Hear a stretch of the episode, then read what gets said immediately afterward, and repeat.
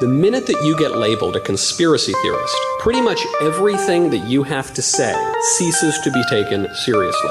The red pill is just about kind of shaking up your perception of the way that things really And on the understanding that what you've been told your entire life is a consciously constructed lie. You take the blue pill.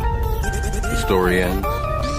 You wake up in your bed and believe whatever you want to. You take the red pill. You stay in Wonderland.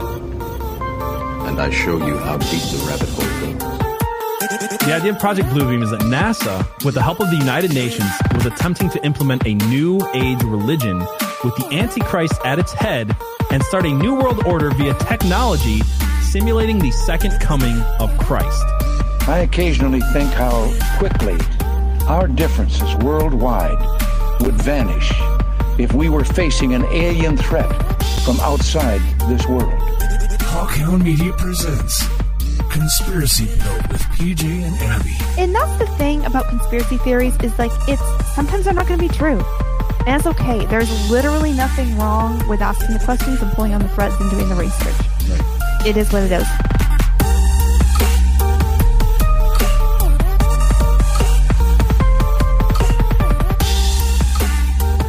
Hi.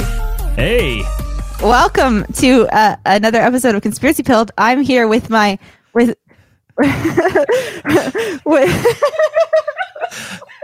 it's all good. I got this from here. Uh, welcome to another episode of Conspiracy Pilled, everyone, the mostly hinged conspiracy podcast. I'm PJ Williams, and I guess Abby is PJ Williams today, according to your screen. what is happening? I don't know. Abby's Abby was running late, so it's all good. And we have Jess in the studio as well. Jess from Lit, another part of Hawkhound Media. So excited to have you here as well, Jess. Um, So glad to be here. yeah, how was your drive? Very long. But Very you know, long, I'm here. yeah. The country roads took me home. Take you home, country roads. That's right. I I like it. So welcome in everybody to our totally uh, professional production, totally hinged professional production that we got going on over here. Uh, we are going to be talking about op, uh, Project Stargate. You know what's funny, guys? Abby texted me like an hour ago, and she's like, "The last time that I came into an episode." Knowing this little, you did Raelians, and we talked about UFO sex cults, and I just texted her back, "You have no idea what you're getting into tonight. It's it's gonna be wild."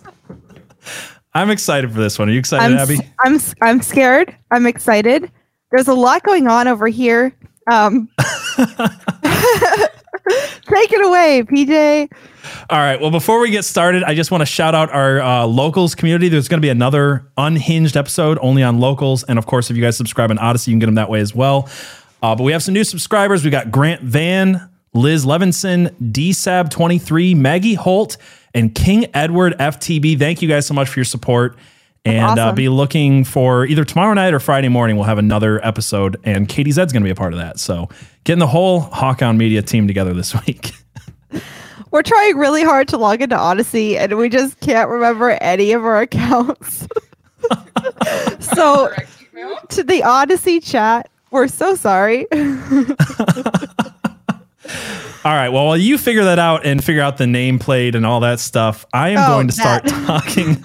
I'm going to start talking about Project Stargate, also known as CIA's remote viewing program, which had many, many names. And I'm just going to say this before we start. Um, I started reading Annie Jacobsen's book Phenomena a few months ago, and I've been dying to do this episode for a while. And then I finished the book, and I've been re- researching everything I can on this. And I just got to say, there is an insanely too much amount of information here. So if I talk fast and I skip over like all of the sub project names a little bit, like this this project had like eight different names. Um, so I'm not going to go through every little iteration and every single person in the story because it's just way too big. But there's so much great stuff here. So if you like this podcast, you want more about it, I highly recommend uh, highly recommend Annie Jacobsen's book Phenomenon. Uh, so let's get started where all good conspiracy theories start the Cold War. So this is this is going to go back to our first episode a little bit about MK Ultra is going to come into play. Uh, and I see people in the chat asking about Project Bluebeam. Just wait, just wait, guys. No. There might be a tie-in. Is all I'm saying. So uh, in 1959, there was a ship called the Nautilus, And this article came out about it, uh, about a secret government ESP program, which appeared in a French magazine called Constellation. The article was entitled Thought Transfer Weapon of War, and it was written by journalist and former French resistance spy Jacques. Bergier? Stinking French names. I don't know. Uh, Jacques Berger. Jacques Berger, we'll go with that. He reported that ESP tests had been conducted aboard the world's first nuclear powered submarine, the USS Nautilus, the year before. And they were using this technique called the sender receiver method and Zener cards. So, do you know what Zener cards are? No idea. Have you ever seen? Well, I shouldn't ask you this. Jess, have you ever seen Ghostbusters? Oh yeah, who hasn't seen Ghostbusters except Abby hasn't. I don't even have to ask her. I know she hasn't. All right. So in the beginning of Ghostbusters, they have that part where Bill Murray's character is is uh, having people look at card, or he's looking at a card, and they have to guess what card he's looking at. So they got like all these different shapes and stuff. Those are called Zener cards. They would, what people would use to see if they had psychic abilities, right? So uh, they were using the sender receiver mes- method with Zener cards. Basically, someone would look at the Zener card, and then the other person would have to write down what was being like what Zener cards they had, and they would keep track and compare notes afterwards. And this submarine was it, it was basically the U.S. military was trying to prove that long distance telepathy was possible through thousands of miles of ice and seawater because the Nautilus was underneath the polar ice cap at the time that these tests were being conducted. Now, what's interesting about this, like a lot of other Cold War stories, is we don't know if it, this happened or not. Basically, it's debated to this day whether it's not a hoax and whether or not the French magazine was basically trying to scare the Soviets. But the Soviets took it seriously and they began their own ESP research, which prompted us to do our own real ESP research. So it, it's very similar to MK Ultra in that way. It's like we think that they're trying to brain control and mind or mind control and brainwash people, so we're going to do it because we think they're doing it. Um, but in 1960, Dr. Leonard L. Volasev, I don't know, uh, Russia's what's uh, I can't read last names, guys. I'm sorry. Russia's leading ESP researcher uh, said, "quote We carried out extensive and until now complete." Unreported investigations under the Stalin regime. Today, the American Navy is testing telepathy on their atomic sub on their atomic submarines. Soviet scientists conducted a great many successful telepathy tests over a quarter of a century ago. It's urgent that we throw off our prejudices. We must plunge into the uh, exploration of this vital field. So, obviously, the US government followed suit, and now we've got Russia and America definitely delving deep into ESP research. And if you guys are familiar with, you know, like Stalinist Soviet Russia and their belief system, this was an atheistic regime, right? So like they they they went into great depths of detail to try to be like, this is very scientific. We're not, uh, you know, this is we don't believe in mediums and spirits and things like that. They just they actually believed that there was some type of like low frequency wave that humans could tap into, another sixth sense, like just something completely scientific to communicate thought. Um, and the Americans tried to follow suit, but didn't always uh, keep it within the bounds of science as much as uh, weirdness. So, I have seen one movie in my life, and it's Mean Girls. And I love the line where they're like, it's like I have ESPN or something. she can tell if it's raining. Yeah, with the, yeah, I like that. I have three sisters, so I have seen that movie. Anyway, uh, thanks. That, that was a good reference. That was a good reference. The Abby's one movie reference. That's the only one you guys will ever get. So I'm trying to make fun of the thing, Abby. I've, I've, I've seen this movie because she, she grows up in Africa and then she goes to school, and this is literally my life. So Are, are- shouldn't you be black if you grew up? In, or how's that line? go? PJ, you can't just ask people why they're not black. Sorry, sorry, sorry. All right, so I said this hey, is going to tie. in- got it. Yeah, you got it right before you even said it. She was the girl from Africa. That movie is based on your life, isn't it? Yes. Did you ever push your enemies in front of a bus? That's the important No. question. No comment. No comment. All right. So obviously the question is did ESP research start in 1960? Like did the Russians doing it they thought we were doing it and then they definitely did it. So did we follow suit or did this go back further? And I'm going to go back a little bit further and I said this was going to tie into MK Ultra. So we're going to talk about one of the many many many many many many sub projects of MK Ultra. This one's called MK Ultra Sub Project 58. And this took place in 1956 and it was an expedition headed by Gordon Wasson for the purpose of studying and collecting hallucinogenic species of mushrooms. So, if you guys remember, like Project Artichoke and some of the earlier iterations of MK Ultra, it wasn't just about brainwashing; they were also trying to develop a, a truth serum, and they started looking for this thing known as God's flesh or Tionanaka. Uh, which was considered a holy sacrament by the Aztecs and were consumed during spiritual and divinatory rituals to induce hallucinatory visions. So the CIA starts looking for this myth- mythical mushroom, and at this time, like they didn't even know if it existed. It existed in Aztec lore. It existed in like folk ta- like fairy folk tales from like Ireland and, and, Germany and things like that. But they didn't know if there was really a, a magical mushroom that they would use in potions for divination. Outside of that, uh, but the CIA decided to look for it, and they had two purposes in finding it, which was a for the development of truth serum, and two to gain uh, to give users the power of divination. So they were already into some kind of ESP weird stuff. If you guys really study MK Ultra, that it, it's way beyond just the mind control stuff. And this whole thing's going to link into a lot of famous names. And the first one that's going to come up here is this whole thing was sponsored by JP Morgan. of course. Hmm. Yeah. Hmm. Yeah. So, and this leads us to our first psychic researcher, a guy named Andre Puharich. And he was a medical and parapsychological, researcher, a medical inventor, and a physician and author. He did, so he didn't just do like crazy stuff, which he did a lot of crazy stuff, but he also patented a type of hearing aids and a method and apparatus for splitting water molecules. So he's got a whole bunch of like legitimate patents under his belt.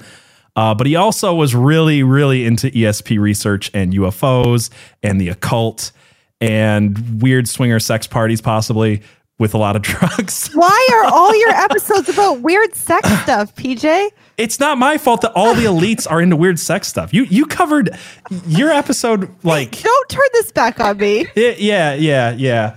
I was gonna say you you're the one who did the adrenochrome episode, so anyway. Anyway, so uh, this is Andrew Puharich is the guy who helped Wasson find and study Tionanaka, which turned out to be a real uh, mushroom. Uh, I think they found it somewhere in Mexico. And another famous name coming up here. He decided to basically test like what the properties were in this mu- mushroom and come up with an antidote if people took it. And one of the people he tested this magical mushroom on was Aldous Huxley.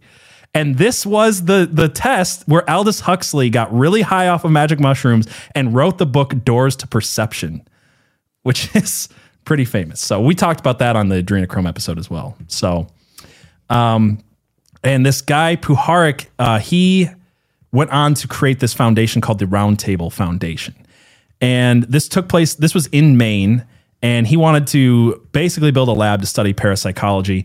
And in December of 1948, so this actually goes back. This is before the mushroom stuff. The mushroom stuff was part of the uh, round table, but going back to the beginning of it, you know, this ha- starts in December of 1948 when he gets his first break when a na- uh, neighbor named Roy Hines gives him the use of his barn as a laboratory, which sounds super legit. It's like Frankenstein vibes, is what it gives me. I don't know.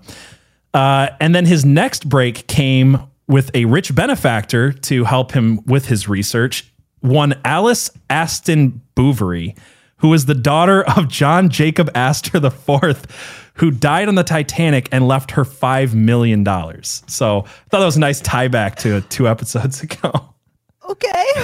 We got JP Morgan and Astor in this episode, just like the Titanic one, are all involved in this Weird. right?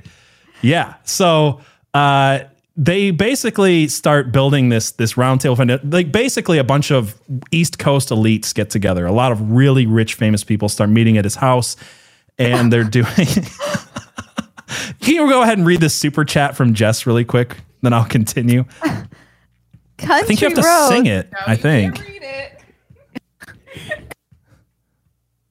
Oh, Take you- me home to the place I belong, West Virginia.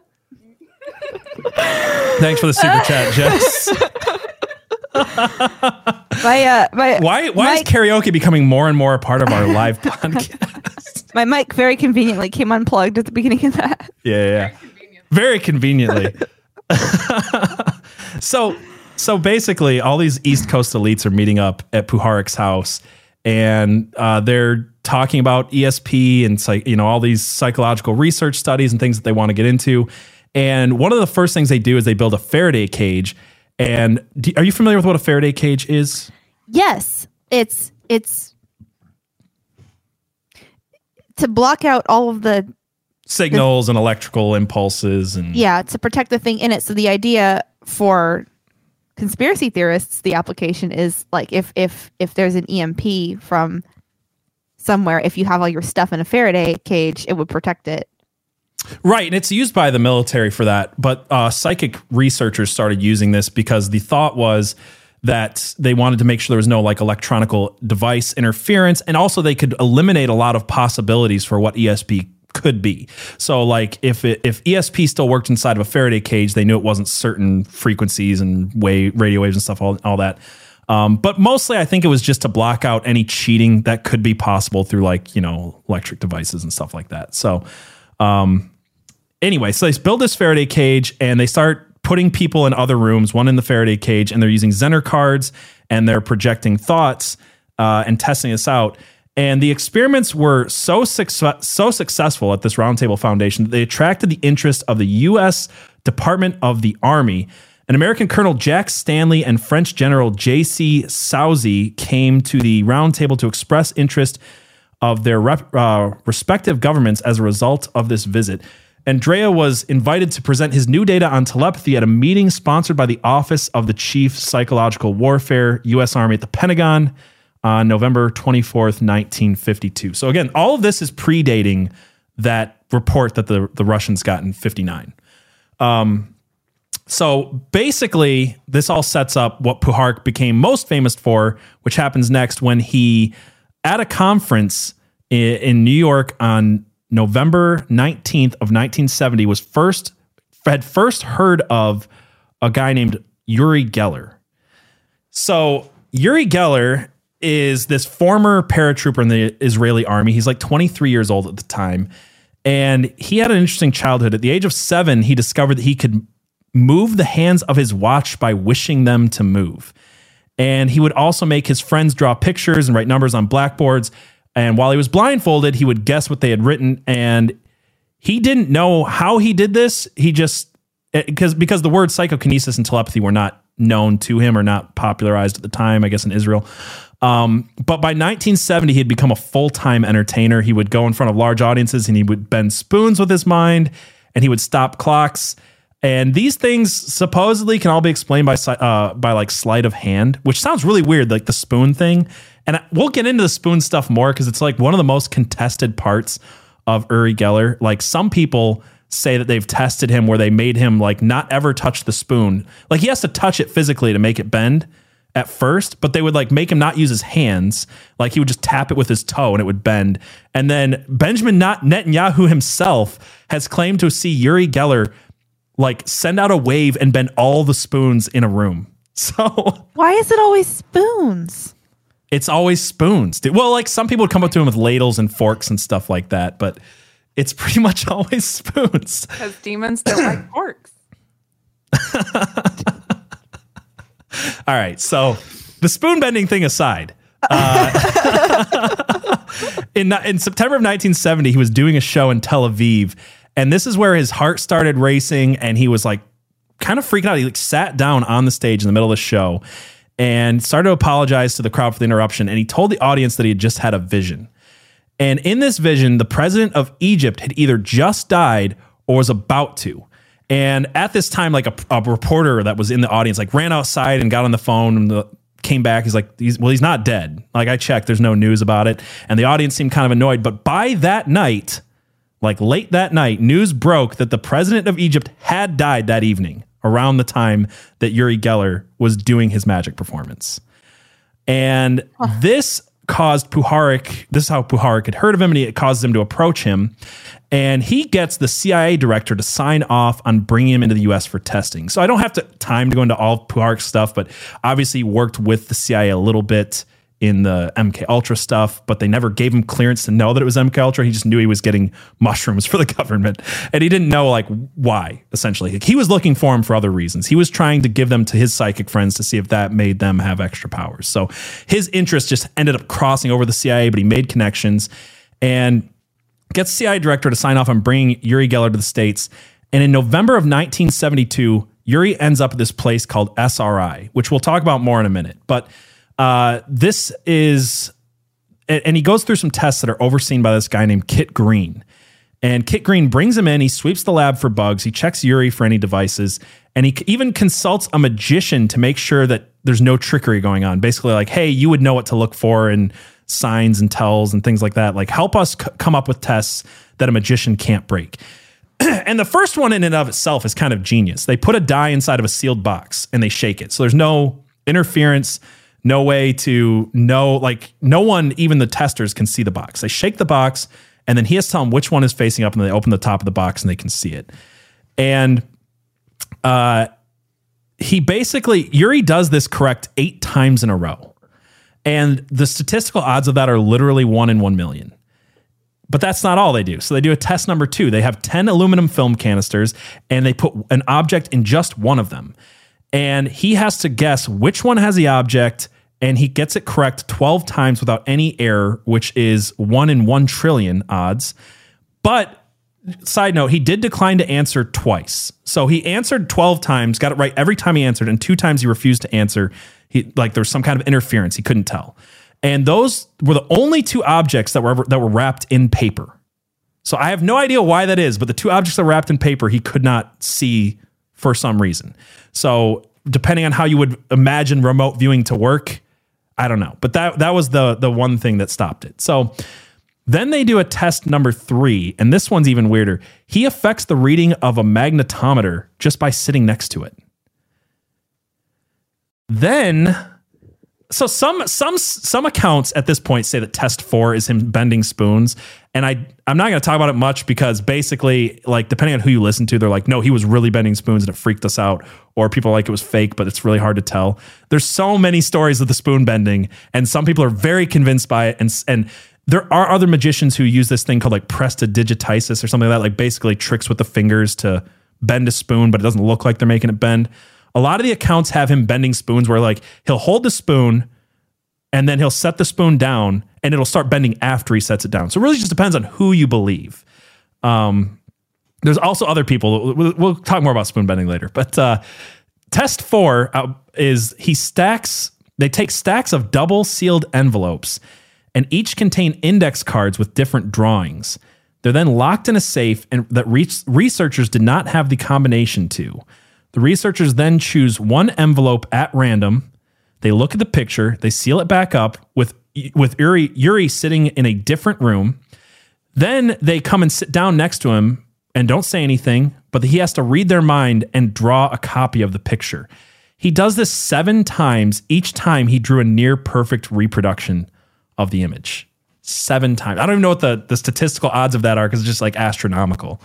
But uh, we got we have one more test. What's your thoughts on this so far?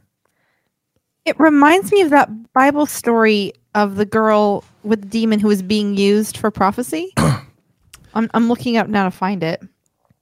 Yeah, look that up while I'm talking about this because there is uh, there's some demon stuff that's coming up. I'll just tell you that much. Um, man, there's a lot of weird stuff here. And by the way, I just want to remind you guys really quick um, that if you have any questions or any interesting things to say, I'm probably not going to notice it because I got so many things to get through now. But Abby will save them, and when we go over to Rumble and Odysee later, we'll bring up the questions and stuff because this story has so much to it, and I'd love to hear what your guys' thoughts are and what you think. So if you can, uh, don't forget to follow us over on Rumble or on Odysee uh, to get the full show when we we head over there and just talk with the audience at the end of this. All right, so test five, Uri takes a uh, Uri is inside a double walled, soundproof, electrically shielded room, so a Faraday cage. Uh, researchers in a different room choose a word out of the dictionary at random. Then they draw a picture of that word. Then they tell Uri over an intercom when that picture's done, and he has to draw his own replica. the first one is a firecracker. And before he even draws, he's like, I'm seeing a cylinder with noise coming out of it. And then he draws something that looks like a firecracker. Then he, he they the next one's grapes. And in the picture that's drawn is exactly 24 grapes. And he draws exactly 24 grapes. He gets it right every time except twice. And both times there was it was drawn by a research that he didn't like. And each time he guessed that he couldn't get it right because the researcher was whoever this unnamed guy is that Uri did not like. So he's able to tell that he can't guess it because the guy drawing it is like interrupting his whatever. so final report after yeah yeah go was ahead. the was the guy drawing it a Christian? That's what I want to know. I legitimately want to know if like there was if like if Uri's using demons. Well, actually, I didn't put this in my notes, but let's talk about this really quick. So in on urigeller.com, there's this whole huge story about uh like before any of this 1972 SRI testing takes place when him and uh, Andre Puharich are hanging out doing their own tests. And in it, uh, he talks about. Let me see if I can find this. Um, there's, there's a lot of stuff about UFOs, but in here somewhere he talks about uh, basically having some thing speak through him. Here it goes. One day when Uri was deep was, was in a deep hypnotic trance, the voice spoke through him and delivered the following message. It was us who found Uri in the garden when he was three. He is our helper sent to help man. We programmed him in the garden for many years to come, but he was also programmed not to remember. This was him in a trance speaking about another voice. And here's another thing. So, according to Andre's book, they both started to see UFOs repeatedly. And not only that, they also received messages from an extraterrestrial intelligence on a tape recorder, which started and stopped by itself. After Andrea had listened to the tapes, the cassette would be erased or taken out without anyone touching the tape recorder. Uh, yeah. So there's like going back before this, there's some pretty like demonic sounding stuff going on with Uri Geller and Andrea uh, Andrea Puharich. Um, and they're not the only they're not the only ones in this story. So I was that was my same question to him. Like, did he not like this guy because this guy had faith and it blocked like whatever demonic presence came Right. to Uri at three years old? Like that was my thought as well. So yeah, it doesn't say it. I don't think the I've looked at the reports. There's like here's the thing about this.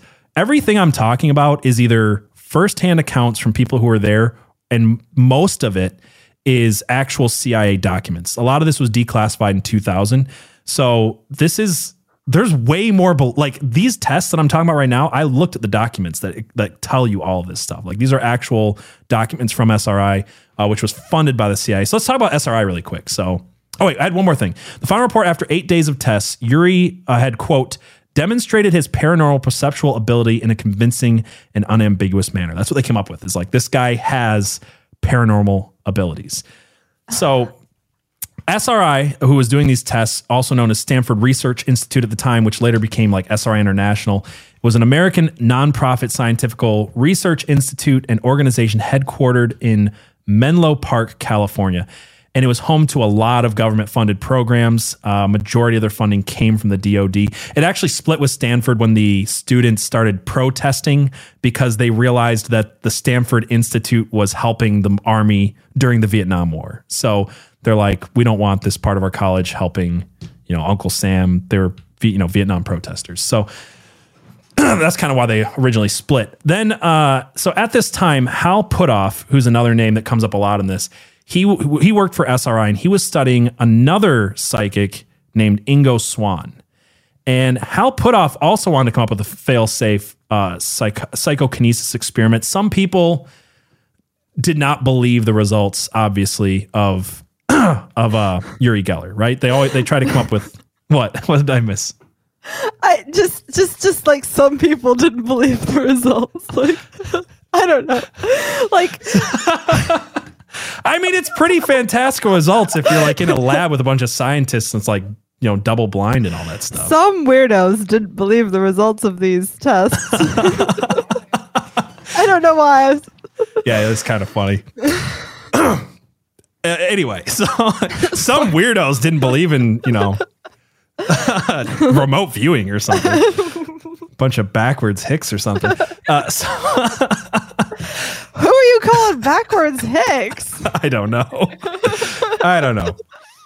So, All right, please continue. Some people did not believe these results, so Hal Puthoff wanted to create a fail-safe psychokinesis experiment, one that no one could deny. And he found he was able to get his hands on a superconducting shielded magnetometer. And this was used for looking at subatomic particles known as quarks, and it was designed to look at the decay in a magnetic field. So Swann was asked to perturb the magnet- magnetometer but when Swann showed up on site, what are you guys laughing at? Lala PJ mansplaining. Oh yeah, so if you guys missed it, um, on Twitter today, if today's International Women's Day, and I promised that for International Women's Day, I would mansplain this entire episode to Abby. So uh, this this goes out to all the women out there who need who need some mansplaining in their life. So just doing doing my part, guys. Live on air. Well, anyway, All right, but for real, could you actually like make make a sandwich while I mansplain the rest of this episode? what, what are we supposed to do? Eat I don't mean to be the way talking over you. I have like tw- I have like 20 pages of notes I'm trying to get through. all right, all right, go, go. Come on, PJ. Get it together. Okay. So Swann was asked to pertur- perturb the magnetometer, but when but Swann got to the site, he noted that it was nowhere to be seen, and in fact, it was five feet below him, buried in concrete. So they wouldn't even tell him what it looked like. Like the design was so top secret that no one had ever seen it; it had never been made public.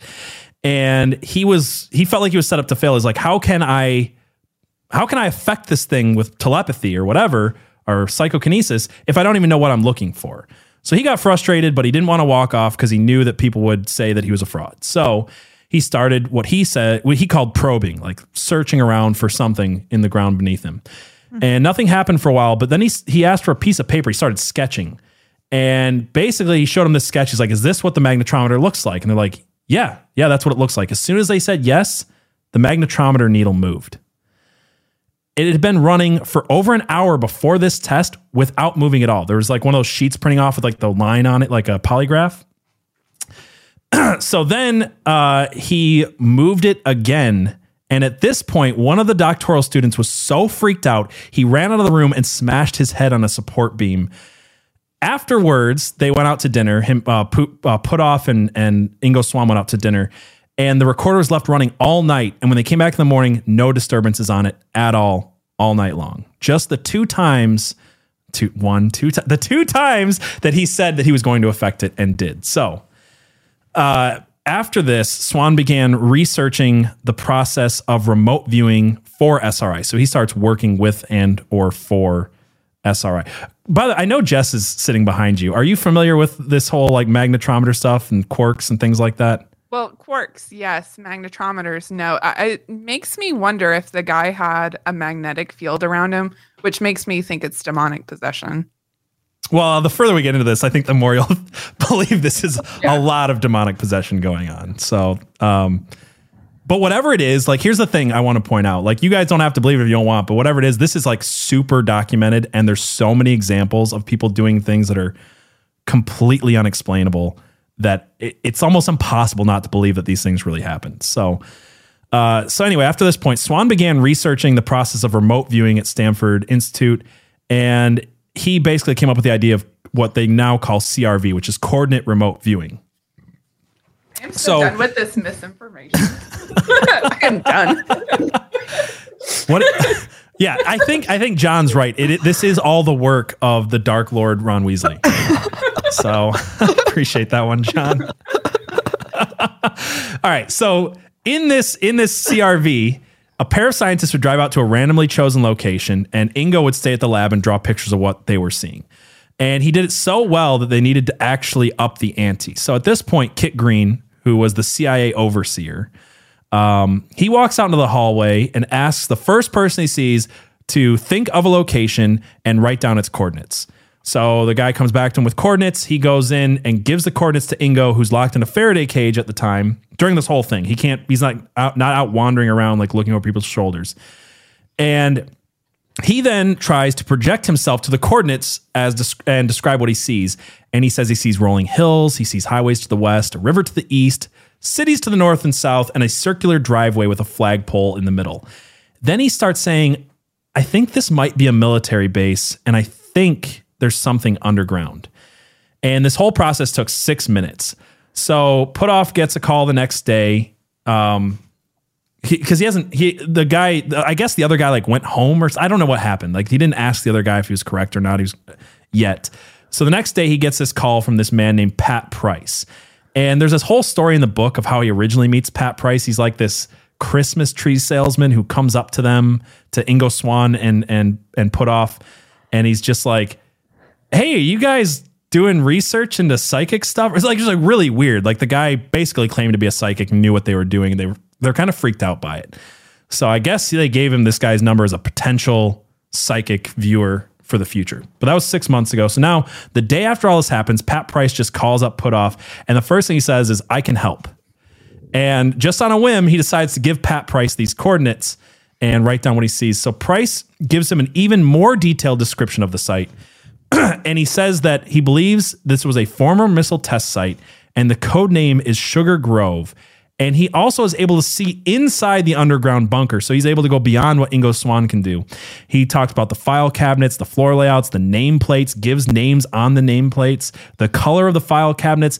And he says there's a document on a desk against the north wall labeled Operation Pool something. I can't read the rest. That's what he says. So after all this, after all this, oh, do we have another YouTube membership? Yeah, second YouTube member ever. Shout out to Josh Wilson. Thank you so much for joining the mostly hinged support group.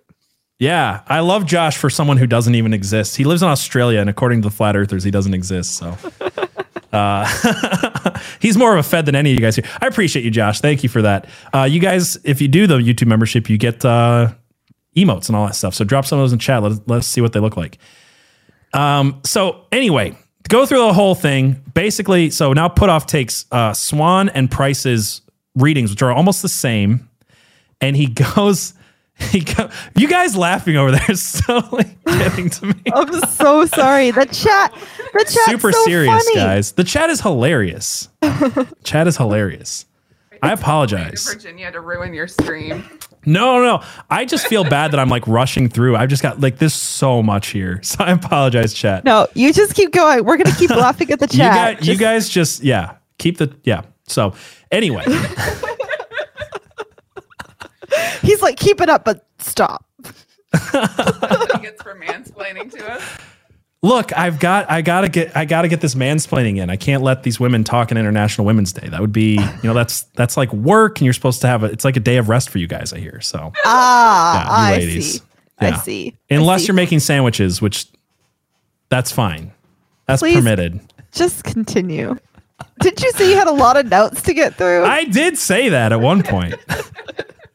so he takes these, he takes the, the description from Ingo Swann and Pat Price back to the guy who wrote the coordinates down, and they're both wrong. It was the guy's cabin. And so Puthoff's like, this is weird. How did these two people who don't know each other do these remote viewings get extremely detailed looks at something that's the same? So he decides to drive to these coordinates and he sees the cabin and he keeps driving. And just down the road is a military base so secret that the other guy in the CIA that gave him the coordinates didn't know it existed just down the road from his cabin. And this place is also is it, the name was Sugar Grove as the guy said. And the details were so accurate that this triggered an espionage investigation into SRI and it was this whole long investigation but they were cleared of all crimes. But basically the guy knew names of people. He knew the the color of the filing cabinets. He knew the names of projects they were working on. So the military's freaked out at this point going oh my gosh these remote viewers can actually compromise national security so after this, Pat Price is brought into the program. He's also tested on coordinates. And in his first test of coordinates, he gets seven hits. Two are neutral, where it's like, I don't know if he's really seeing what we're trying to get him to see. And then he had one miss. Uh, but then they started testing him more the way they did with Ingo Swann. They started driving to locations, and Price was really good at this.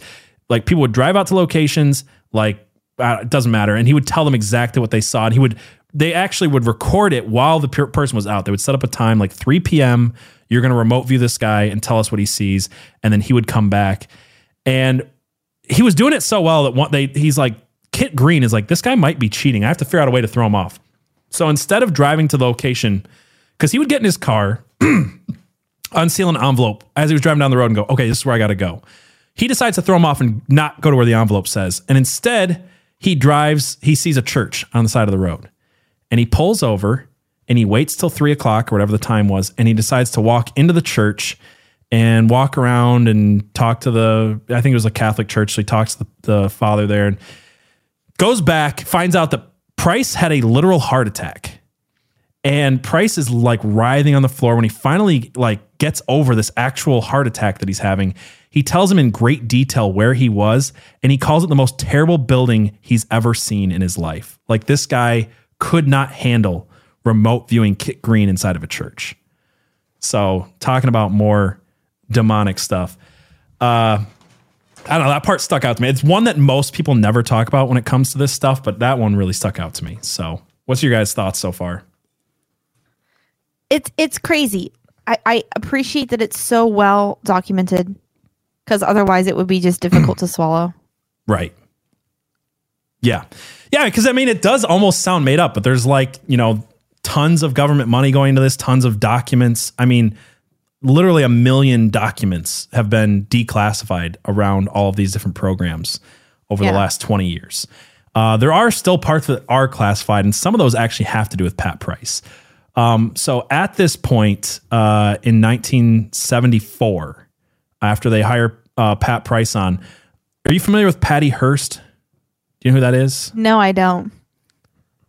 Um, I don't think Lit or Abby's been listening at all. Thanks, Josh. I don't think they're listening either.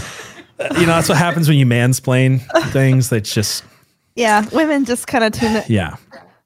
So Patty Hearst was the heiress to the newspaper empire, like the one that uh, Citizen Kane was based. Anyway, so at, What's in that? Citizen Kane's a movie, right? yeah, never mind. Please continue. the Hearst family comes up in a lot of conspiracy stuff. So, uh, anyway, Patty Hearst was the heiress to the newspaper empire. She disappeared from her apartment in 1974, and they local police in Burbank, California, decided that they had heard about SRI, and they reached out to see if they could get help. And at this point, uh, Pat Price looks into looks through mugshots and he identifies the kidnappers, and he goes on to say one of them, one of the, ki- the kidnappers he calls Lobo, had a tooth pulled without anesthesia recently and that he doesn't he's he's not able to like fully help them catch these guys exactly because when he's remote viewing Patty Hearst, he sees her in a closet, but he can't seem to zoom out and see the building. But when the dust settles and all this is done, uh, turns out everything he gave them was true. He named all three mugshots were right. The guy Lobo did have a tooth pulled without anesthesia a few days before. Like details of the closet, like all this stuff, and and we don't know all the details of this case, but the police do have a uh, in the report said quote a significant amount of data uh, for the investigation came from from Pat Price, so he was able to help them quite a bit. It seems. Uh, and after this point, his fame continues to grow. He starts getting passed around to all these different agencies. Uh, some of the cases and documents that he worked on are still classified to this day, but we know that he located submarines for the Navy. He looked inside of a secret Soviet testing facility, and he worked on a secret op with the NSA in Africa.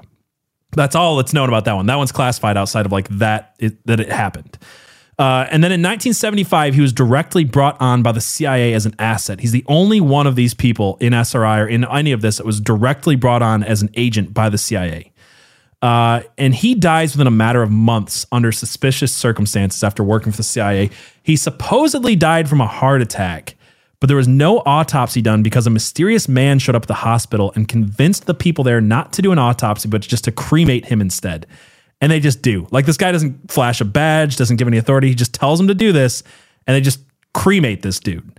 Uh, wasn't in his will. Just is just yeah weird. So some people think that the Russians killed him. Some people think that he faked his, the CIA faked his death, and the cremation was to cover up evidence.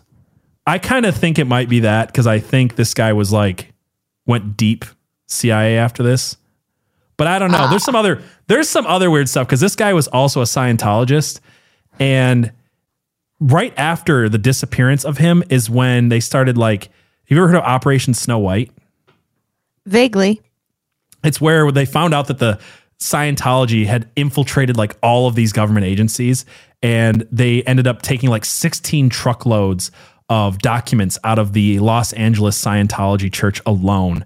And like Australia like kicked out the Scientologists like completely because they were infiltrating every government around the world. Like it was pretty intense. Like like they were their own CIA essentially, just infiltrating Wow. everybody. So some people think that maybe Pat Price got some of his information through through that, but it doesn't explain all of it.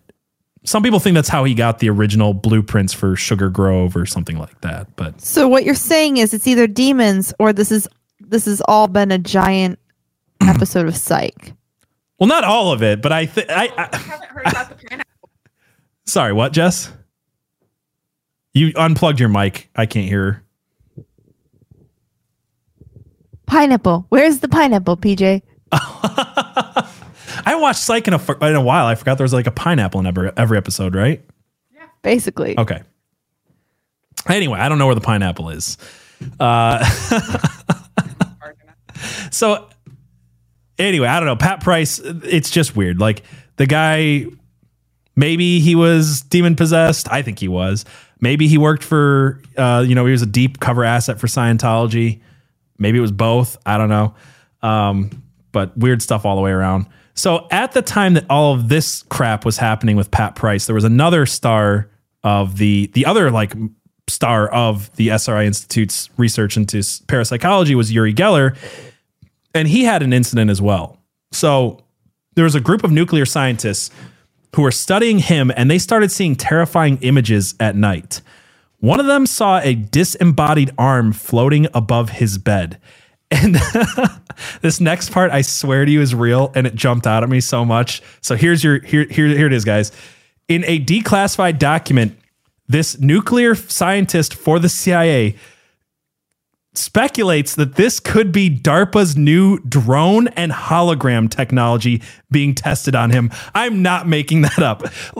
The nuclear scientists believed that DARPA in the 1970s had drones and hologram technology so good that they could convince them that floating ghost arms were were hovering above their bed in the middle of the night.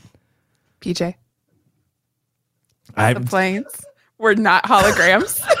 I'm not talking about the planes. I'm talking about the arms, the arms and the UFOs. I love you, Jess.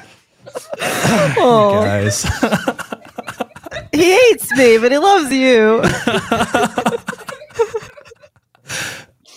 I wasn't even going with the planes. I'm just saying Project Bluebeam looking looking more plausible all the time. So All right. Well, let us know when you're done uh, mansplaining holograms to us. you see, a hologram is. And man ex- mansplaining means man explaining. If that wasn't clear. so, so the, We really don't need this guy. All right. Well, you guys all right over there? Yeah. Please continue. No, go ahead. Tell me. tell me what you think. The show, not the mansplaining. the show is right now, though. It so I I think what I keep coming back to is is how did the government even know to hire these people? And and what what is it about a government official in, in these programs that says, you know what I'm going to do? I'm going to go seek out the kookiest, craziest person who's obviously, you know, who's either like to take the to even choose to take the risk on whether or not it's just a trick or if it's if it's real and to go seek out those people and then use taxpayer dollars to pay them. Right. Well, at this programs. point, at this point, most of these people were coming in through either through their fame amongst the the certain circles, you know, like the Andrija Puharich circles and things like that. So these people would find other people, maybe they're stage magicians or things like that. So Uh-huh. I didn't have time to go into the backstories of all of them, but Ingo Swann was a pretty famous, uh, you know, psychic things like that. Uh, so, but it gets it, they- change how they do this later because so far this is still a this is still not an official government thing. This is being funded by the government through a research lab that's looking into parapsychology. So the government's funding Okay. it in part, but they're not official government employee. The CIA is overseeing. It's weird. Anyway, Okay. so with this Uri Geller thing, these at this point, two of these scientists are so freaked out that they quit their careers. And then Kit Green couldn't find any logical explanation for how any of this happened, include, you know, he just had nothing. And he the- he started to theorize that Uri could be an agent for Mossad and was conducting a psychological operation. So his Kit Green's idea was that it's he act no, this is not a joke. He thought it was holograms, but the Mossad was doing it. So uh, basically, at this point, Uri had been working for SRI for a few years, two years, I think, but he hadn't quite got his green card yet, so they just deported him. They just deported him back to Israel. Side note, it's never been proven that Uri works for the Mossad, but the dude works for the Mossad. Like this is like later in life, he's like in and out of Benjamin Net- Netanyahu's like home all the time. Like you can just walk in. So he, it seems like Annie Jacobsen, who traveled around with him, he'd like they'd go to places and then he'd disappear, like he was maybe gathering information in an alley, and then come back and hang out. And then he took her to see Benjamin Netanyahu, and then him and Benjamin disappeared. Like he was giving him information. I think the guy's Mossad. It was pretty. And at one point, he kind of said it to her without saying it to her. So if, if he was Mossad at this time, I don't know, but later in life, definitely a Mossad agent. So I think they had probable cause. Uh, but anyway, so at this point, the CIA threatens to shut down the whole funding over this Uri Geller thing and the Pat Price stuff, and uh, unless they can find a military use for psychics, and they start to rebrand as an Army intelligence program, and they title it Operation Grill Flame. Originally, it was called like Gondola Wish. I'm not going to go through all the names because it just takes too much time. It gets passed around between the CIA and the DIA and the Army in such a confusing mess of ways over the next 23 years or whatever it was, 20 years. Uh, it's had a bunch of names, but right now it's essentially being called Operation Grill Flame. And the Army wants to find soldiers who have latent psychic abilities and train them to use it on the battlefield. And they start combing through 1,000 different people. Uh, whose secrets am I telling? The feds over here in chat. Stop telling our secrets, PJ. I can't help it. I mean, it's declassified now, right? So they come up with six candidates. And again, you were asking me this like, how does the army just look through people and be like, you might make a good psychic? I don't know. There's stories about some of them. Like, there was one guy, McGonigal, who uh, his whole unit would follow him because he could always tell where danger was. And like, he just was really like, he never got injured or in traps, and everybody that followed him survived through Vietnam. So his unit started thinking the guy was psychic. So it probably came from things like that. I know that's how McGonigal got in. Um, but they had this idea that in year one, they would just establish that remote viewing is possible. In year two, they would figure out how to train recruits to harness their abilities, the ways of the Jedi. And then year three, they would develop protocols and put them into action. That was the plan. But two months after it becomes Operation Grill Flame is November 4th of 1979, which is when the U.S. Embassy in Tehran was taken over by student rebels and everyone was held hostage. So this is the Iran hostage crisis. So see you at the next barbecue. Uh, you guys in chat are great. All right. So are you guys familiar with the Iran hostage thing very much Yes. under yes. Jimmy Carter? Yeah. Yeah. Okay. So that whole thing happens, and the National Security Council decides the first thing they're going to do is call in the psychics. These six people who have not really been trained because their two best guys are gone. They still have um, uh, Ingle, Ingle, the In- Ingle Swann, whatever the frick his name is. Still have Swann, and he's kind of like leading these people a little bit, but they don't like everybody else is pretty fresh. So they spend months working to find out where the hostages are being held, how they're being moved, anything that will help at all. But mostly they're seeing things. Most of the time when they're seeing things, they're being confirmed by intel on the ground, and that's kind of the problem with the way this whole thing works. Is the psychics can be like, "Hey, we see this," and they're like, "Cool."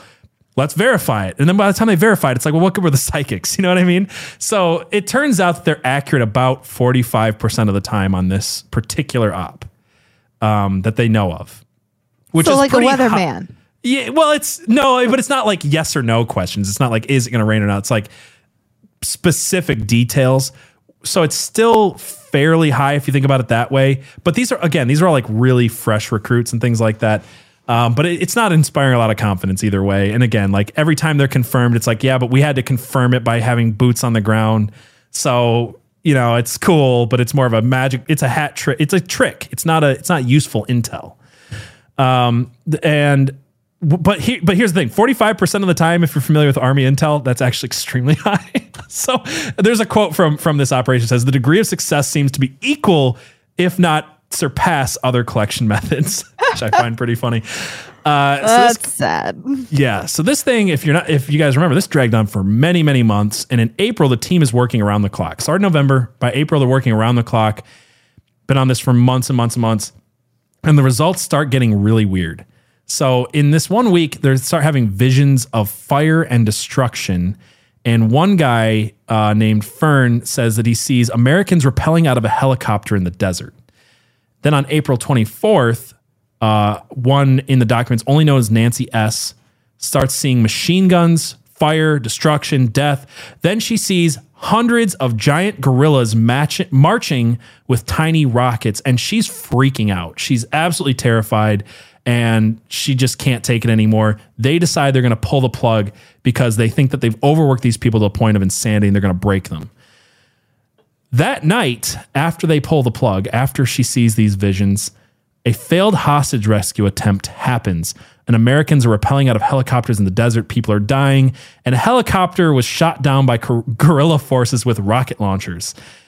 And they're starting to think did we just find out that our agents can't just remote view destinations? They can start seeing the future. And this is where things really change. At this point, Nancy and Fern quit, and Grill Flame starts getting contracted out to a lot of other military operations. What's your thoughts? Again, sounds like the story in the Bible of the of the girl with the spirit of divination. Right. And the, well, it's, it's funny you bring up divination because they were doing like I only have time to get into like the remote viewing type stuff, but they were practicing map divination. Some of these guys went on to later get rich off of doing oil divination. So they would like hold a pendulum over a map and it would move in certain spots. They tell oil companies where to go and drill and like make tons of money. so Did they use dowsing rods to do all of that? Can we talk about dowsing rods really quick? Yes. Yeah, okay. let's do it. Okay, because this is so weird to me. I only recently really found out. Like, I knew what dowsing, I knew what the process of dowsing rods were, uh, but I didn't really, I didn't know actually. So I was listening to this thing recently where they're talking, and actually, it's part of this. Part of this uh, research is in Vietnam in the 70s, the Marines started using dowsing rods to find underground bunkers. And they were taught how to do this, and it had incredibly accurate results like incredibly, incredibly accurate. And then the military's like, yeah, that seems like demon shit. Let's stop doing that.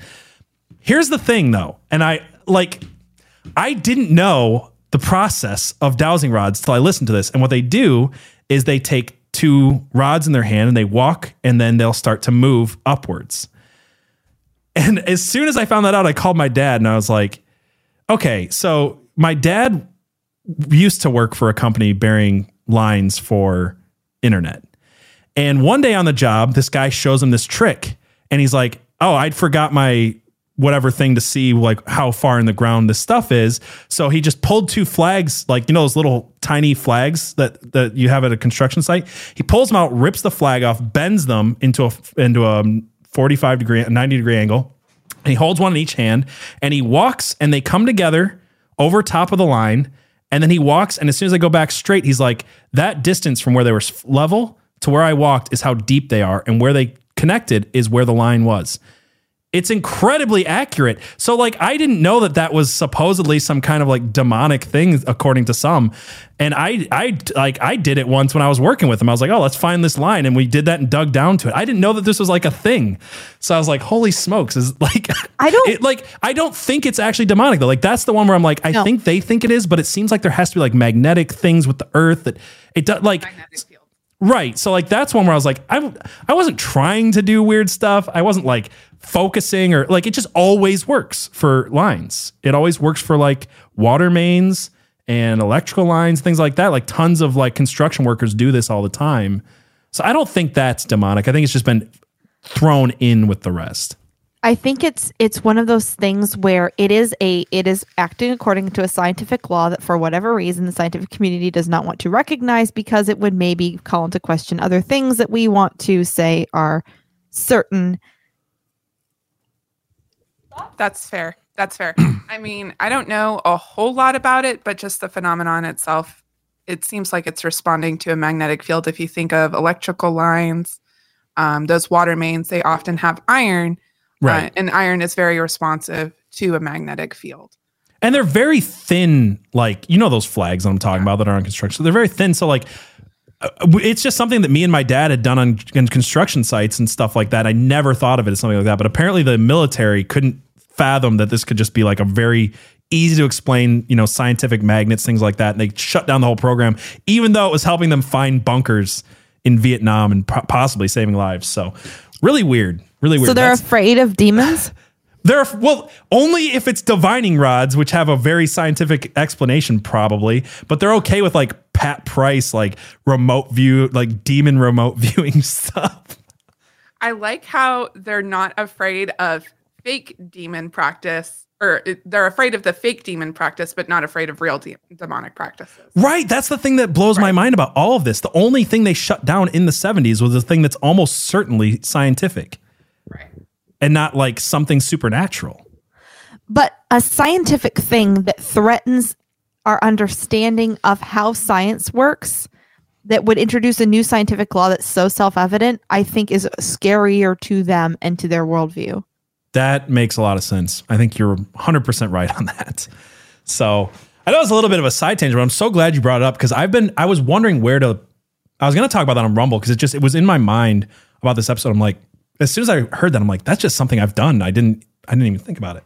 So yeah, that's apparently what divining rods are. Divining maps is something very different. Divining maps is like you focus on the area. It, it seems mo- more along the lines of most probably spiritual and most probably demonic. So uh, whereas divining rods just seem like reacting to magnets or magnetic fields in the earth and things like that. So um, really quick, Josh Reagan asks, when are we doing the Revelations part two? Are we shooting for Monday? Is that a possibility for us?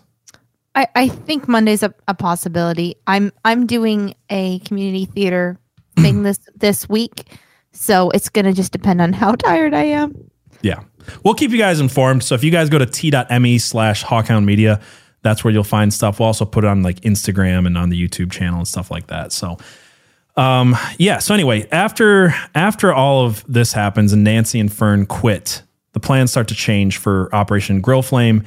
Uh, they start getting contracted by more military operations and they have some success in seeing future events. They actually they stop just looking at coordinates and testing things. They start really looking to see if they can tell future events. There's a lot of stories here. I'm not, I don't have time to get into, but uh, they were able to tell that a, a submarine was going to blow up off the coast of Iran like days before it happened.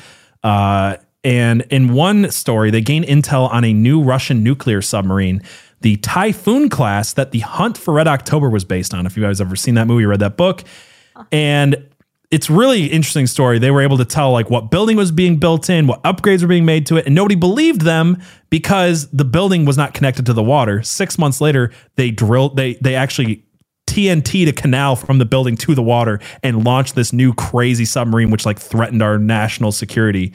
Um, but again, like it, it- this was the problem is they they would tell them things that were going to happen, and they're like, we don't know. Like you're only accurate so much of the time. Uh, a lot of this is up to interpretation.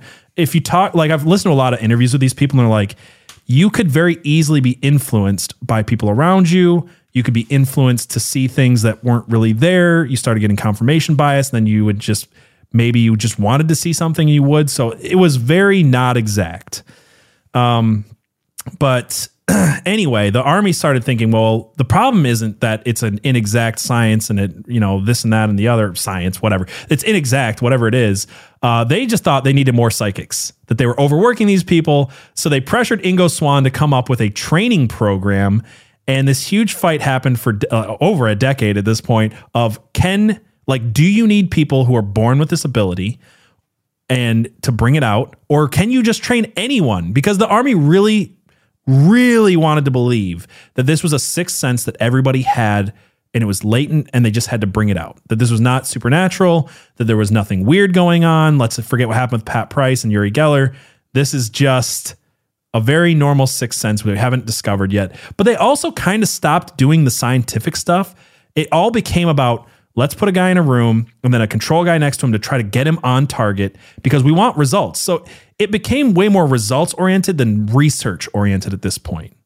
And that kind of held back the understanding of it. Like, let's say if you actually believe this is a scientific phenomena, that it is some latent thing, whatever, that it's not spiritual and demonic and whatever, they weren't researching that either. They stopped looking to extremely low frequency. They stopped like they stopped all of that. They were just trying to get results because this is the army, this is CIA. They just wanted to weaponize this thing. And then things get weird. Uh, Stubblebine is this guy who takes over the program in 1983 with a lot of new ideas. He thinks that psychic spies are too stressed, so he starts sending them to this retreat called the Monroe Institute. This is ran by a guy. Well, hold on. Side note, really quick. I watched the movie Men Who Stare at Goats last night it's worthless. It, it, it, the book and the movie are worthless in this. They just combine a lot of bullshit, and there's like tiny little bits of truth that are so not helpful that it actually almost confused me on this case. And I had to do more research day, today to like not get confused. That movie's just entirely wrong. It mixes up this Fort Bragg program called like the New Earth Army with Stubblebine. They call him Hooper, and it's it's a mess. I, I don't recommend it. Um, because I know I some people be like, oh, this is where, oh, this is Men Who Stare at Goats, what you're going to get into. No, it's not. That movie's and book are freaking wrong in every way. I really loved the author of the book and I enjoyed the book, but it was it was all over the place. It was very chaotic. It was also so gonzo that you could like, if you really think about it, it was, just, it was total bull crap. Like most of it was was bull crap. Uh, especially all the ending stuff. It was all like at that point, it was it, like he's basically like it's true in essence it was probably an enjoyable book, but it just was. It's not helpful to understanding what really happened. Um. So anyway, they start sending the, the some of the soldiers to this place called the Monroe Institute for this thing they call RAPT or Rapid Acquisition Personal Training, where they would train soldiers to reach new higher states of consciousness by basically doing guided meditation, step one through twenty one, over the course of a week. Uh, and they were listening to tapes made by this guy named Robert Monroe that ran the Monroe Institute, and this guy was weird. Um, he believed that he could induce out of body experiences by having these tapes where they'd have like two different notes, like a uh, two different pitches, and that in your head it would mix them and find this secret third pitch and it'd open up your third eye and you could leave your body and do this weird out of it became very hippie new age Hindu stuff, right? Um, and this guy, like this guy was so weird that Puharich, his friend, said he was a quack. And that all happened after his wife called Puharich to be like, "What's going on with my husband?" He said he said that last night he was laying in bed and he wanted to have sex with me so bad that he had an out of body experience and had sex with people in the like with all of these spirits in the sky. and he just has this like why would you tell your wife it's like yeah i cheated on you with a bunch of out of body like spirit people men am i right men, yes, it's the guy's freaking weird. Um, he's like, yeah, I cheated on you last night, but it, it was really casual. You know, just orgies with spirits. Um, just a weird guy. So, and Stubblebine, he was kind of a quack too. He would ha- hold all these spoon bending parties. And according to Stubblebine, he was able to get like an 80% success rate of everybody at his parties to start bending spoons with their minds. Uh, and he also he also thought that he could walk through walls. So guy was guy was kind of weird. Uh, and this is where things really start to go wrong. Two months after he uh, began uh, this whole RAPT training, a soldier lost his mind. He took off his shirt in the middle of the training and threatened to kill the doctor with a ballpoint pen. And this forced General Stubblebine into retirement. So by 1984, the whole program got canceled. Luckily, for them, I guess. Two years later, it was revived and made a part of the DIA. So this was a C- army, and then it was it's gone around, but it was army slash CIA. Now it's DIA de- Department uh, Defense. Anyway, uh, so it stopped at this point. They stopped trying to train all the soldiers. They stopped believing that you could just train anyone, and they started focusing on already gifted psychics like Angela Dellafiora, who believed she was a psychic from birth. She claimed to have a third eye and she played with tarot cards and performed seances for Stubblebine and all of these. Like it was really weird. And she was not liked because a lot of these people wanted to believe that this was scientific. They wanted to believe that this was a latent ability that everybody had. And she would just come in and she's like doing all this demonic seances and tarot cards. And she was like Pat Price, though, extremely gifted, extremely tuned in with, you know, whatever demons were guiding her. Um, and then then the program gets taken over by a guy named Ed Dames. And this is where the project really started to meet its end.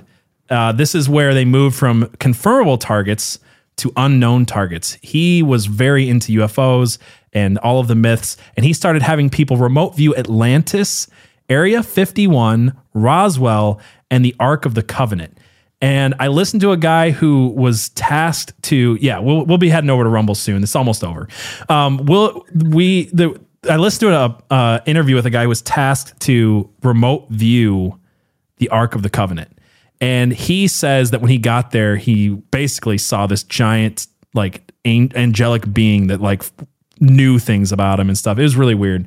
Um, but, you know, all these people were, like, into it. They thought they were really viewing Atlantis and things like that. But it's really weird because, I mean, who knows what, like, there's no confirmable way to say they were viewing anything or if it's just like made up or if they were being tricked or whatever. Uh, but I think a lot of this was born out of boredom because like that was a huge problem with this. Like it was the most hurry up and wait organization ever in the military. They would just like they do remote viewings and then they'd sit around and like have nothing to do. People like getting second jobs they weren't supposed to have. They're like painting on the walls and taking up taekwondo. Like they didn't do a lot of work. Um, so Anyway, they started contracting for other agencies outside of DIA approval. And in 1991, this was renamed Project Stargate. Got to the title. We're almost there, guys. In 1993, Dames and one of his remote viewers named David Morehouse started working on a book, even though the project was still highly classified. And I guess the book, uh, David Morehouse eventually did release a book in 2000. So I don't like, some people say the book got scrapped. I think he just was like told, you cannot release this. And then in 2000, the declassification happened, so he released it. Um, and in 1994, Dames got in a lot of trouble. This is this spelled the end for Project Stargate. He was brought up in a court martial for assault, adultery, sleeping with one of his soldiers' wives, and stealing army computers. And he's screwed at this point, like really screwed. And he goes for the insanity plea. So, what do you think would happen if you were working for this top secret organization? You given a try to go for the insanity plea? I think it would work. You think it would? It didn't though. It didn't work. He did not get off with an insanity plea, but it actually backfired and he basically got the whole program shut down because they're like, oh, now we got to look into whatever the hell they're doing over here at Project Stargate. So it's weird that like there he's, he's so insane there has to be something wrong with this, but also screw this guy, he's not getting off an insanity plea. So there's an investigation that was held uh, was ordered.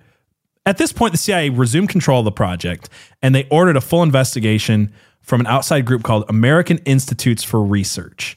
And this investigation was extremely rushed. They had two months to review 23 years of research, which they couldn't do. So they only looked at evidence of the program's usefulness by what had been done over the last year, 1994 to 1995, which was under Dames' odd leadership.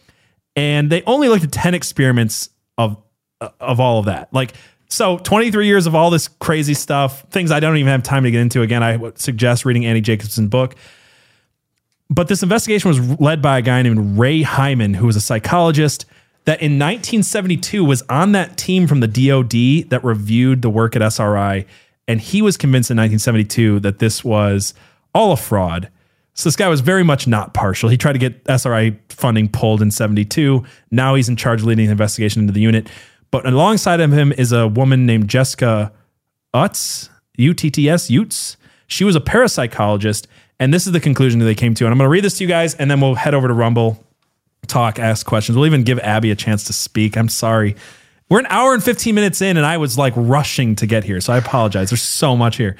Uh, so here's our conclusion, right? Hyman wrote uh, he noted that the experiments appear to be free of the more obvious and better known flaws that can be invalidate that can invalidate the results of parapsychological investigations, and that there are significant effect sizes too large and consistent to be dismissed as statistical flukes.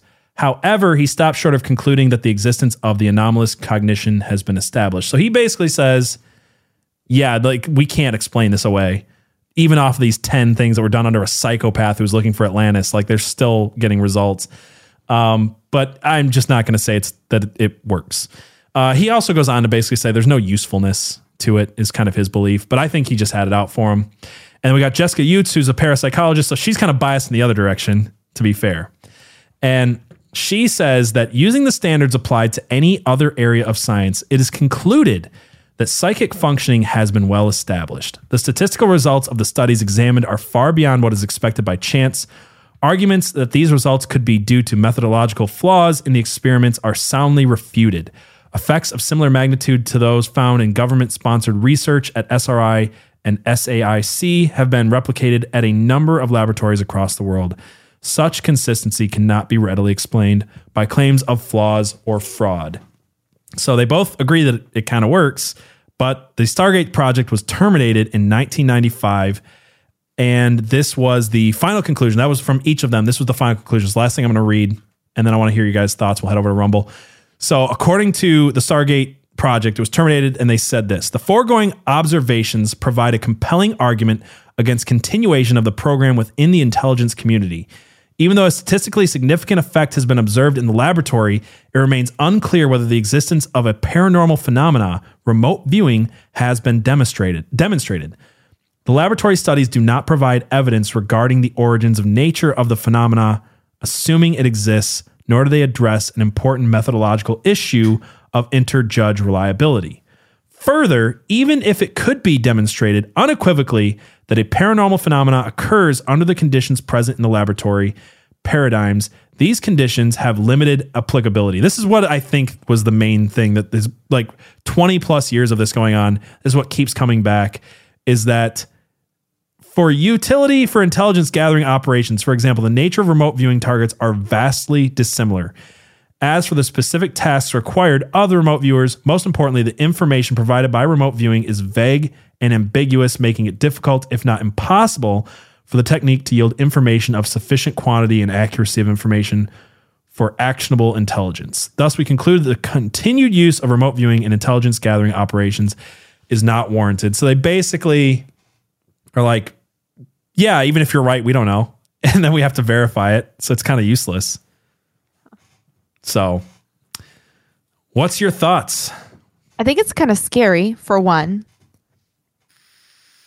And then you need with any type of prophecy, which is what that is, right? Right. Yeah. It, it could be coming from you know a good place or a bad place, but it's still prophecy. You need faith and then you need discernment. You need somebody listening to it and saying, that doesn't sound quite right. that you know, I think you kind of need a two person team as far as prophets go at least with with the person who's seeing the thing and then the person who's kind of verifying it in the spiritual realm and just saying hey does this sound right or does this sound like something that maybe got interfered That's- with That's what's interesting is they did actually use two person teams for this. So the problem, I think, I mean, that's like everything you said is entirely true. I think the thing is, on one side, they weren't studying anything because they couldn't do double blind tests anymore because they wanted results. On the other side, like think about who's leading this. You've got you've got people in this program who are Mormons, who are Christians, who are Hindus, who are everything, and everybody's coming it with their different beliefs. Some people seem to be very clearly influenced by demons. Uri Geller, Pat Price, uh, whatever the girl's name was, Angela, whatever. They all seem to be very clearly influenced by demons. There's other people I've listened to interviews with that are practicing Catholics, practicing Christians that don't believe they were.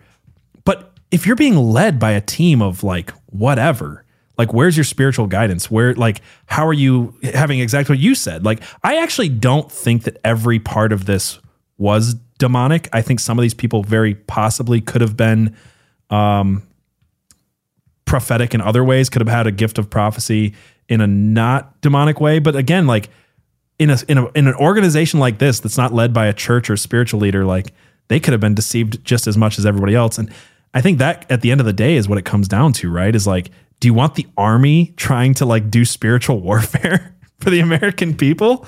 nope nope I don't. yeah, I don't. I don't trust it. So But at the same time, you know that other armies are. You know that that Iraq and Afghanistan are serving Allah, and I mean, ultimately, Allah is going to beat a disorganized atheistic force. Right, and unfortunately, I mean, that's what America is today. I, I I don't see how we people don't understand like see America as a largely I don't know atheistic might not even be the word almost almost in a worse way. Like we've talked about this before, but it seems like as a whole, our country is more apt to gather by the millions for demonic ceremonies at the Grammys than they are to gather for a church ceremony for a Billy Graham thing or anything like that. Right. By the way, I think Allah is Aries. Yeah. well, we should talk about all of that over on Rumble here in a minute. Um, any final thoughts you want to give before we head over there and just uh, chat with people? And again, I apologize for like talking a million miles a minute. There's a lot of information to get through. Um, but I think that we've set it up for a really interesting conversation that we can have with the audience. And I want to hear your thoughts, Jess, and your thoughts, Abby, I guess. Um, any final thoughts before we do that? Um, let me just read this Bible passage from Acts 16 that we've been um, referencing. So it's Acts 16, 16. As we were going to the place of prayer, we were met by a slave girl who had a spirit of divination and brought her owners much gain by fortune telling. She followed Paul and us, crying, These men are servants of the Most High God who proclaim to you the way of salvation. And this she kept doing for many days. Paul, having become greatly annoyed, turned and said to the spirit, I command you in the name of Jesus Christ to come out of her. And it came out, out that very hour. But when her owners saw that their hope of gain was gone, they seized Paul and Silas and dragged them into the marketplace before the rulers. And, and, and when they had brought them to the magistrates, they said, These men are Jews and they are disturbing our city. Classic anti Semitism. These men are Jews. Destroy our city. They advocate customs that are not lawful for us as Romans to accept or practice. the crowd joined in attacking them, and the magistrates tore the garments off them and gave orders to beat them with rods. And when they had inflicted many blows upon them, they threw them into prison, ordering the jailer to keep them safely. Having received this order, he put them into the inner prison and fastened their feet in the stocks. And then we get into the story of how they escape from prison because an angel comes and frees them. So nice. Yeah, that was good. I appreciate that. All right. Well, I want to hear what you guys think. I'm going to look through your chats and see what you guys write over on uh, Rumble and Odysee. We will see you guys over there in just a minute. And if you're listening to this later uh, on the audio version, you can obviously come to Rumble and see the whole show. You can come join us live on a Wednesday night on YouTube, on Rumble, on Twitch, on Odysee, or you can go to conspiracypilled.locals.com and you can get the full audio podcast for free. And if you want to support us, we're going to be doing more bonus unhinged content. I've got an episode coming up this week with Katie Zeb. We're going to record tomorrow. I'm pretty sure as long as Abby's able to, we're going to have another episode next week. Uh, so send us in your guys' uh, favorite conspiracy related TikToks. I've got a inbox full of them. We'll be going through those and, and commenting on them because that's one of my favorite things we do every month. And we will see you guys next time. God bless.